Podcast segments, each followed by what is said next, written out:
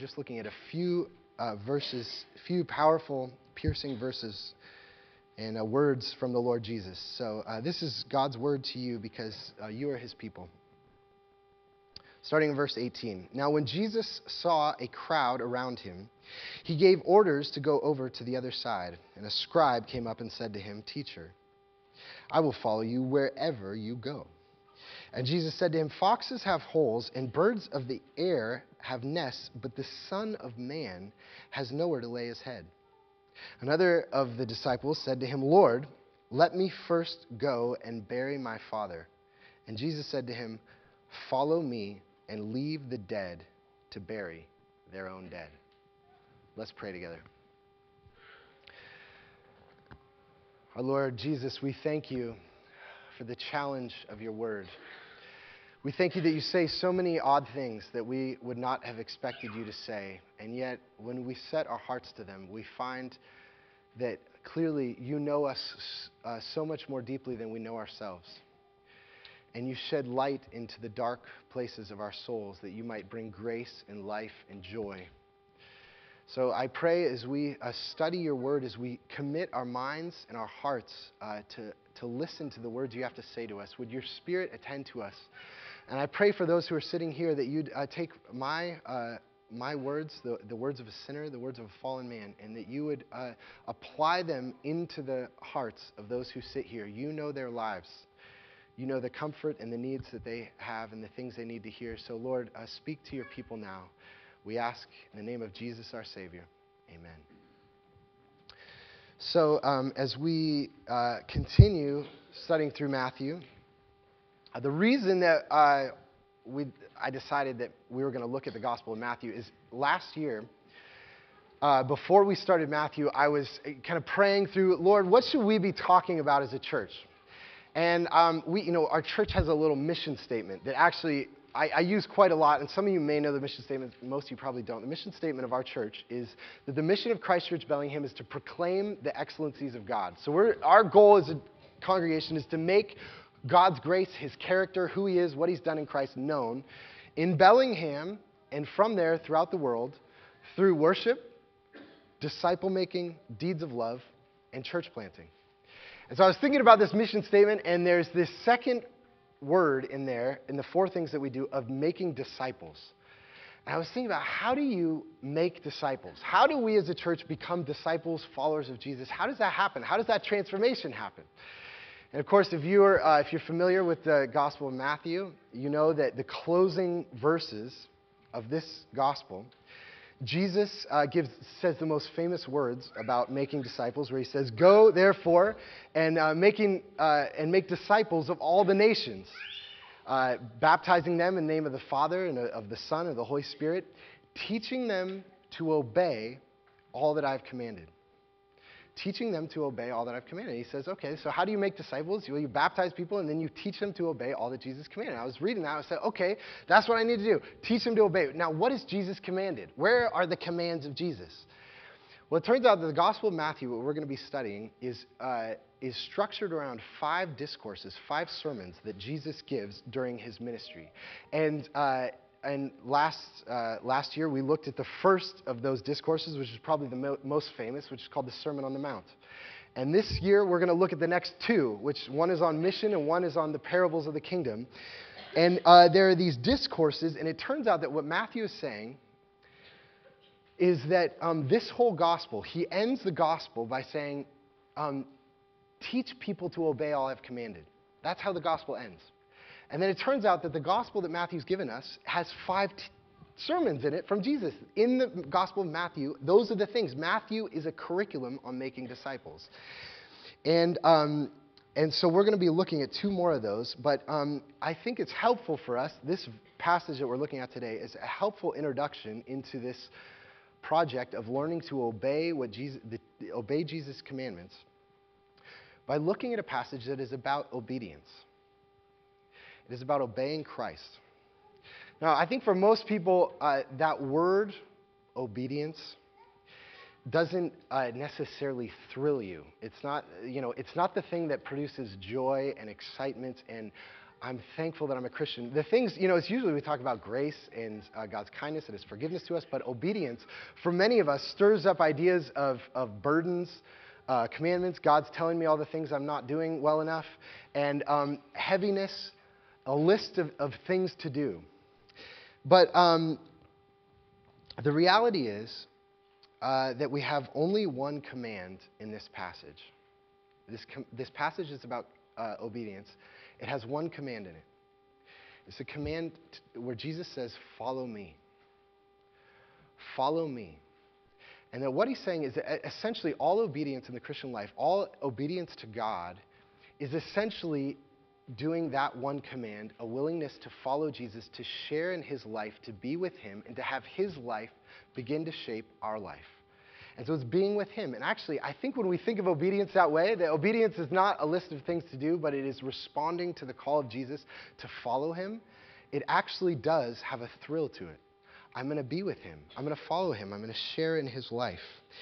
And so, um, which, you know, this is an important thing. Obedience is an important thing because obedience to Christ in our culture, because our culture does not tell you that you should, you know, obey anyone. The Bible says you, or the, our culture says you should ob- follow your heart. Obey your heart. Obey, you know, what you want to say. Don't listen to anyone else. Don't be subservient to anyone else. And the Bible tells us that freedom, joy, love, life comes from a life of obedience, which is totally counterintuitive to us.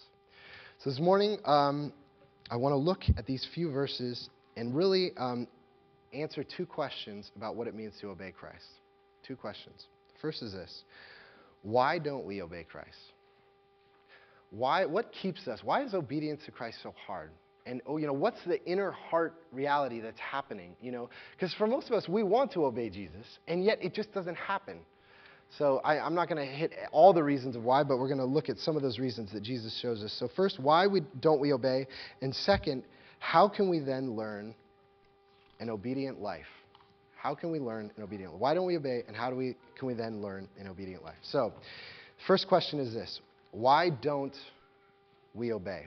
Now, one of the things I love about this passage I just read, this passage has two guys who come to Jesus who want to be his disciples. They say, I want to follow you. And um, Jesus challenges both of them. He's suspicious about both of their intentions. And yet, in both cases, you know, the first guy comes and he says, Teacher, I'll follow you wherever you, wherever you go. And Jesus says, Son of Man has, uh, the fo- or foxes have uh, holes and birds of the air have nests, but the Son of Man has nowhere to lay his head. And then what happens with the guy? We don't know. We don't know. Did he, did he go with Jesus to, to not have a place to lay his head, or did he go home? What did he do? The second guy says, I need to go bury my father first. And then Jesus says, Let the dead bury their own dead. And then what does he do? We don't know. And uh, the reason for that is because Matthew is pressing these verses to us to have us ask, okay, what would I do? What is my response to these questions? And um, in Jesus' challenges to these two men, we see, uh, we learn about two things that keep us from obeying Christ a false view of Jesus and a false view of life. A false view of Jesus and a false view of life. Now, um, first, a false view of Jesus keeps us from obeying. And uh, you see this very subtly in the first man that comes to Jesus. Look at that there in verse 19. And a scribe came up to him and said, uh, came up and said to him, Teacher, I will follow you wherever you go. Now, this sounds like Wow, that's quite a pledge. That's the kind of thing Jesus wants to hear from a disciple. I'll follow you wherever you go. And, um, and yet, Jesus senses that the man's loyalty is not as complete as he's making out to be. And, you know, the clue to that is in the title that he uses for Jesus. What does he call Jesus? Teacher. And actually, if you look through the rest of the Gospel of Matthew, whenever someone comes and they call Jesus a teacher, uh, they're never actually really a disciple. It's usually like a Pharisee who's trying to trick Jesus into something, He's a good teacher. And it's a kind of perfunctory title that shows the heart that says, listen, I'm going to pretend that I'm behind you and, um, you know, I'll acknowledge that you're a good teacher, but I'm not yet willing to call you my Lord. And um, it gives an indication of the heart that this man has a false view of who Jesus is. He thinks he's a good teacher, but he doesn't think he is the Lord. And let me just tell you, Jesus' answer to this man is fascinating. Uh, verse 20, look at what he says. Jesus is so odd, the things that come out of his mouth. Foxes have holes, and birds of the air have nests, but the Son of Man has nowhere to lay his head. Now, uh, that title, uh, Son of Man, was actually a Jesus' favorite title for himself, and this is the first time that it appears in, in the gospel. Now, most of us, when we hear that title, Son of Man, most, a lot of times Christians think, oh, you know, Jesus was both God and man, right? So, you know, sometimes he's called the Son of God because he's God, and sometimes he's called the Son of Man because he's human. And this is the Son of God is kind of this exalted title, and the Son of Man is kind of this humble title that he's kind of one of us. You know, he's one of the gays. He's, uh, he's, he's human, he shares in, in, in our life. That's actually not true. Son of Man is actually an extremely exalted title that would be very odd for someone uh, to call themselves. And uh, the title comes from Daniel chapter 7. And this is what this is what Daniel has this vision of heaven, and this is what happens in the vision. D- Daniel 7:13. I saw in the night visions, and behold, with the clouds of heaven there came one like a son of man. And he came to the Ancient of Days and was presented before him. So here's a guy riding on the clouds called the Son of Man. And to him was given dominion and glory and a kingdom, and all peoples, nations, and languages should serve him. His dominion is an everlasting dominion which shall not pass away, and his kingdom one that shall not be destroyed.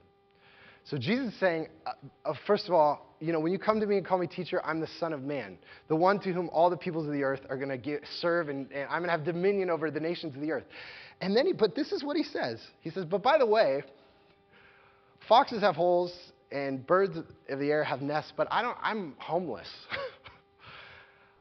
I'm okay. I'm the homeless guy who all the rulers of uh, all the peoples of the earth are going to uh, come and serve. So you know, you just picture the guy. Behind, you know, he's in the woods behind Fred Meyer, and he's with his crew, and he says, "Attention, attention! Uh, just I know it doesn't look like I got a lot going on right now, but I, all the nations of the earth have been given to me. I will have an eternal kingdom, and you should all pledge your eternal allegiance to me." What do we say about that person? Homeless people who think they're the king of the world are crazy. Are crazy. You would not say to a homeless person who thinks they're the king of the world, Oh, good teacher, you have wise, you are a sage who has helpful things to tell me about my life. You'd say, uh, you, you know, this person needs help. Maybe let's keep the children away from them. Um, Jesus is putting a puzzle before this man. This contrast of Son of Man and a homeless man together is so odd. And uh, G.K. Chesterton, I put a quote for you on page three of your bulletin, and uh, G.K. Chesterton comments on this, these claims that Jesus makes. And actually, this paragraph from The Everlasting Man is a paragraph that was, was instrumental in the conversion of C.S. Lewis. And this is what Chesterton says It is possible to find here and there human beings who make this supreme superhuman claim. It is, you know, this claim that they're God or that I'm the king of the world. It is possible to find them in lunatic asylums, in padded cells, possibly in straitjackets. But this is exactly where the argument becomes intensely interesting. For nobody supposes that Jesus of Nazareth, Jesus of Nazareth was that sort of person. No modern critic in his five wits thinks that the preacher of the Sermon on the Mount was a horrible half-witted imbecile that might be scrawling stars on the walls of a cell.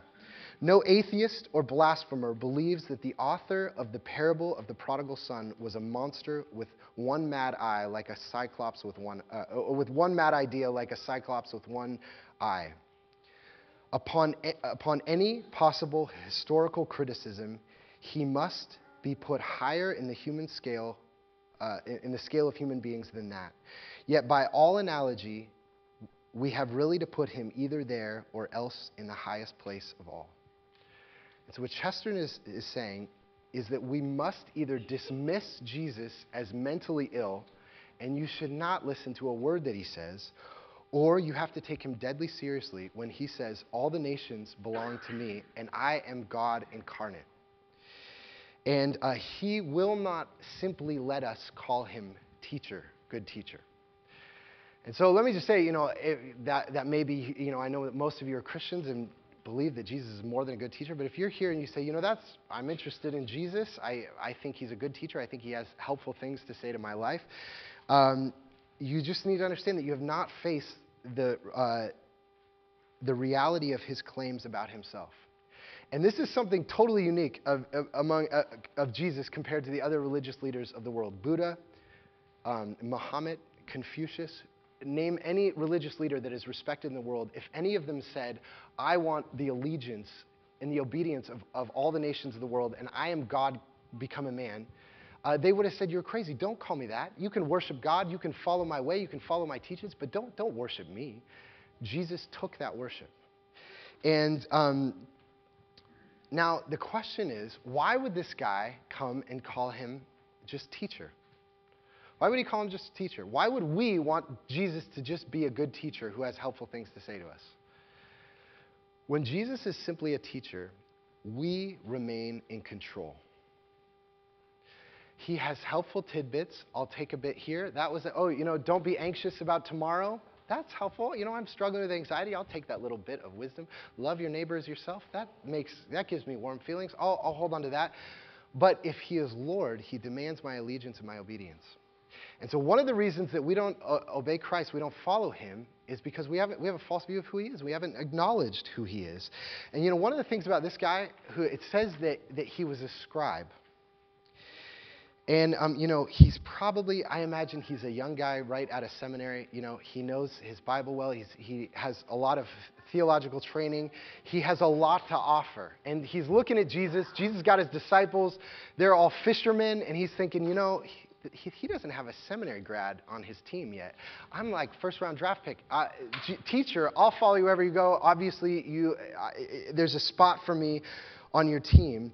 But the reality is, we don't begin to obey Jesus until we realize that we cannot manage our own life.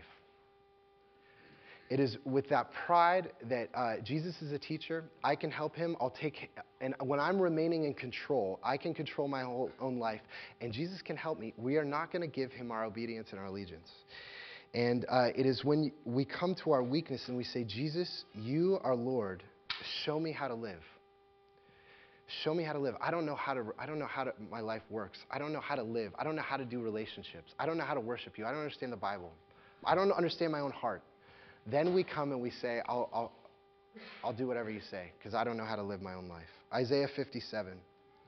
This is the one to whom I will look, he who is humble and contrite in spirit and trembles at my word. Okay? So, the biggest thing that keeps us from a spirit of obedience to Christ is, first of all, we have a false view of who he is, and we don't re- realize his claims that he makes about himself. But the second thing is that we can also have a false view of life of how life works, how our life is going to work, how a Christian life works in general. And you see that in this second man who comes to Jesus, verse 21. Another of the disciples said to him, Lord, let me first go and bury my father. And Jesus said to him, Follow me, and leave the dead to bury their own dead. Now, for a long time, I read this and I, I kind of sympathized with the guy, and I was like, man, the guy's dad just died and he wants to have a funeral. And Jesus, no funerals, no, no slideshows, no memorial, nothing. You leave right now, right? And you're like, man, that's brutal. And why so hard? Why can't he just go have the funeral? It's you know, wait a couple days and he'll come back and he'll follow you. But it came, I realized later that the father's probably not dead. Father's not dead yet. And what he's saying is, listen, Jesus, I, we got a family business. My dad really wants, he's got dreams of me running the farm, and I really want to fulfill their kind of plans that they have for me. Let me finish that off. I'll bury my father. I'll get that part of my life done, and then I'm going to come follow you. And, uh, and Jesus uh, said, demands, he says, Your allegiance to me must be above even your own family. Now, we know from other parts uh, of Matthew, actually, that Jesus challenges uh, other people, like the Pharisees, and says, Listen, you need to keep the fifth commandment honor your mother and father. Jesus wants us to honor our mothers and fathers. He, he upholds that commandment. But um, the key word in this verse here is when the man says, Lord, let me first go and bury my father the thing that takes precedent, what is the first matter in his life? What is the matter of first urgency? What takes the first place in his priorities? And uh, for many of us, we have things in our life that take first priority. They are urgent. No matter what, they get first attention. They're the priorities in our life. What are those things? What are those things in your life? You know, I'm in school. I'm studying. I got to get this degree. It's, it's really important for my career, and it's really busy right now. I've got a lot of homework. And I know that when I get out of school and I become adult and I become a member of a church, then, you know, I'll really take my following Jesus seriously. But right now, I just got to do this first. Or maybe it's, uh, maybe it's you're in a relationship. I need, to, I need to get this relationship. I need to get married. I need to have a family. And I, once that's all kind of sorted out, then I'm going to follow Jesus. Maybe it's a career. I need, I need to provide for my family. I need to get my career on track. And that's, that's where my time, that's where my energy, that's where the first priority goes. And what can happen is through a whole life, we can have one thing after another that says, let me handle this first. This is the matter of first urgency. And Jesus is saying, if we are going to obey him, the reason why we don't obey him is because other things have taken that role of first things. Um, and they keep us from asking, what is the will of Jesus Christ for my life? First things will keep you from asking that question what is the will of Jesus Christ for my life? And um, so let me ask you that. What are your first things? What are the things that, uh, being a, a, part of, of this community, that are, are, are, crowding out you being a part of, of God's people, building relationships, growing? Um, that say, I got to do this. And do you find that they keep putting off your obedience and your allegiance to Christ? And some of you might say, wow, yeah, I see those things, but I can't imagine letting go of them as first things. They, they would, uh, they're so big, and I'm so locked into them, and I have commitments. How, how can I let go of them as first things in my life? Uh, you know, that seems so demanding, so rigorous. Well, the answer is this. Whenever we have first things in our life, what, what you might call idols, false gods, things that have taken the place of God, the response to idols is simply to repent. You acknowledge to God and say, God, I have made this a first thing in my life. And the promise of the Old Testament, God says He wants to wash us of our idols, and He will wash you. And you tell Him and you confess to Him and say, Jesus, I want to follow you. And you are first. And some of you, uh, that's something you haven't done. You realize that there's a first thing. Go and face Jesus and tell him, just acknowledge it to him. You confess, you turn away from it, and embrace his grace that he'll forgive you. He's glad to forgive you. He's died for all of your sin, and He'll wash them away and give you a new heart and say, Jesus, teach me. And so let me just invite all of us to repent of our first things and say, Christ, the will of Christ in my life is supreme, and nothing else will take that central role. Okay? So once we've done that, and we've asked, um, why, why don't we obey? Because we have a false view of Jesus and we have a false view of life that these other first things, once they're out of the way, then I can follow Jesus. We come to the second question how can we then learn an obedient life? How can we then learn an obedient life? And I want to say two things that we must know our, you must know yourself, we must know ourselves, and we must know Christ. We must know ourselves and know, know Christ. So, first of all, we need to know ourselves. I think an important part of, of, of living obedient is we need to have some self awareness of you know what's happening inside of me, you know, and, and there's a little of that going on here. You know, these two men who come to Jesus, they have very different temperaments, right? Um, Dale Bruner, who's a great commentary on on uh, uh, he's written a great commentary on Matthew, uh, describes the first man as as hasty. He's the hasty man who says, Jesus, I will, I will follow you wherever you go. He was just making these uh, grand claims that he's going to go with Jesus wherever he wants. And, and the other guy is, is, the first guy's hasty, the second guy is hesitant he says, Let me just go first bury my father. I got a few things to take care of, and then I really, I really want to follow you. I'll do it. But he's hesitant, right? And so the question for us is which are we? Are we hasty? Are you hasty or are you hesitant? And, um, you know, to be hasty is that we can have a tendency to be sprinters in the Christian life. That we get very zealous and excited about certain things. I'm going to I'm going to read my Bible. And we sit down and we try to read through the whole New Testament in a sitting. I'm, I'm going to devour the Bible. And, and then, you know, that happens for a week, and then you're tired and you're worn out. And, um, and the reality is that, you know, there's this hastiness. Jesus, I'm going to follow you wherever you go. And Jesus says, listen, you got to stop and think about what, what I'm calling you to. To follow me, I'm a homeless guy. And you're, that means you're going to suffer. It's going to be hard. There's going to be loss in your life. You need to think about it. And so the Christian life is not a sprint. It's actually, it's walking. That's continually how the Bible talks about uh, life with God. It is, is it is walking. And um, I've been reading uh, over my vacation. I, have been on vacation last couple weeks, and uh, which, by the way, I just want to thank the congregation for. It, it was very, uh, it was great as a family to to recharge and to have a couple weeks off from preaching and, and thankful for, for Daniel to, uh, to open God's word to you. And um, over that time, uh, I, you know, also gave me time just to read and, and uh, you know, reflect on, on my own soul. And, and uh, one of the books I was reading was a book by Tim Keller, which is his new book on suffering. It's called Walking with God Through Pain and Suffering, which is excellent, which is an excellent read if, uh, if, if you're looking for a book to read.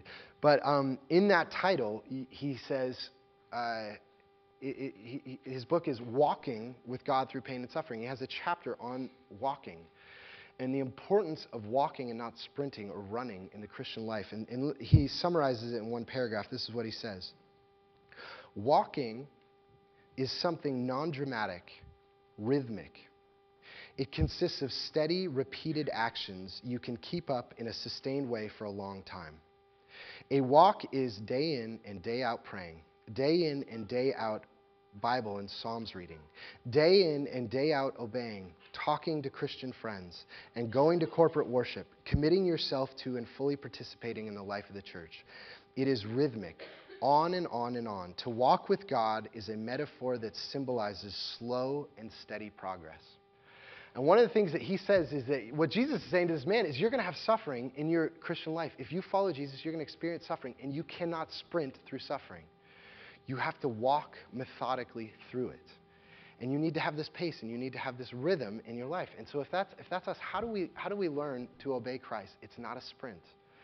It's measured, careful th- means of grace that God has put into our life, worshiping together, studying God's word, being in a home group, being with God's people that, they, that know me, learning to pray, methodically, but not being overly zealous. And um, you know, I'll, I'll, just tell you that that's that's a helpful thing for me. I know that's not, you know, I'm a hasty kind of person. I have new ideas all the time, things I want to do, and I get excited. And uh, and one of the best things that God's brought into my life is I got to write a sermon every week. It's the same thing every week. I open a passage, I got to write a sermon, and and you know what? I got what I don't know, 30, 40 years ahead of me of, uh, of just week in and week out walking and, and that's been a great discipline for me to just slow down and say, this is, this is how God's going to work in my own life. And so we need those rhythms of walking and not being hasty. Okay? Now, but for some of you, you're not hasty. You say, I'm more the hesitant person. Okay? I'm, uh, uh, you, you, never uh, take a plunge of obedience and say, Jesus is calling me to do this and I, I need to do it. Um, uh, and for you, I would say that. Um, you have to be aware, in terms of being knowing yourself and being self-aware, you have to be aware when Jesus is setting before you decision. Make a decision. Make a commitment. Resolve to do something. You have to be aware when that's happening and then, and then pray to God and say, God, I'm going to trust you. I'm going to do this. And um, because what you see with the first man that comes to Jesus, he says, Jesus, I'm going to follow you wherever you go. Jesus says, okay, hold on. You need to think about what's going on. The Son of Man has nowhere, fox have holes and the birds of the air uh, have nests, but Son of Man has nowhere to lay his head. I'm homeless. Think about what you're involving. I want you to come and follow me, but you got to think about it. The other guy, though, comes and says, Hey, listen, I got to go first bury my father. And Jesus says, No, it is decision time. Follow me. Are you willing to follow me? Are you resolved to leave everything and follow me? I'm setting that before you right now. The, and, and, you know, Jesus' phrase there, let the dead, leave the dead to bury their own dead. I mean, amazing statement he's saying that all the people of the world who are not following him are dead. Their life is dead. It's, it's meaningless. I mean, those are Jesus' words, not my words. That's what he says. That if you don't know life in him, then you're spiritually dead. And he says, they're all dead. Come and follow me. There's an urgency. Make a decision. And, uh, and let me just say that that may be you. Um, you, may, you may have something you know God is calling you to, commanding you to do. It, it, you know, that could be um, something in your life that God is calling you to face and to work on. Maybe it's your marriage. Maybe there's aspects in your marriage you're saying, I know things aren't how they're supposed to be. I know I need to bring people into my marriage. We need help. that needs some decision, and it's kind of, there's this hesitance, oh, it'll get better, I'll, I'll fix it then. And it, that point of decision is now. And Jesus is saying, Follow me. Are you going to follow me? Or, or, or, there, or maybe there's a sin to confess. Or, or maybe, it's, it, maybe it's your involvement in, the, in, in, a church and to say, you know, I, I love this church. I'm be- beginning to build relationships or I'm growing. And there's time to say, you know, I've been thinking about a home group. I hear about it every week. I know that would be good for me to be with other Christians. It doesn't sound like a burden, but I'm just, I'm not quite ready yet. Jesus is saying, follow me. It's a point of decision. You have to be self aware that I tend to be hesitant, and when the point of decision comes, I need to act, I need to make a decision. What is that in your life? Okay? So, in order to live an obedient life, we need to understand, we need to know ourselves that are we hasty or are we hesitant. But the most important thing, this last thing, is not, it's not so much priority that we know ourselves, but it's m- far more important that we know Christ.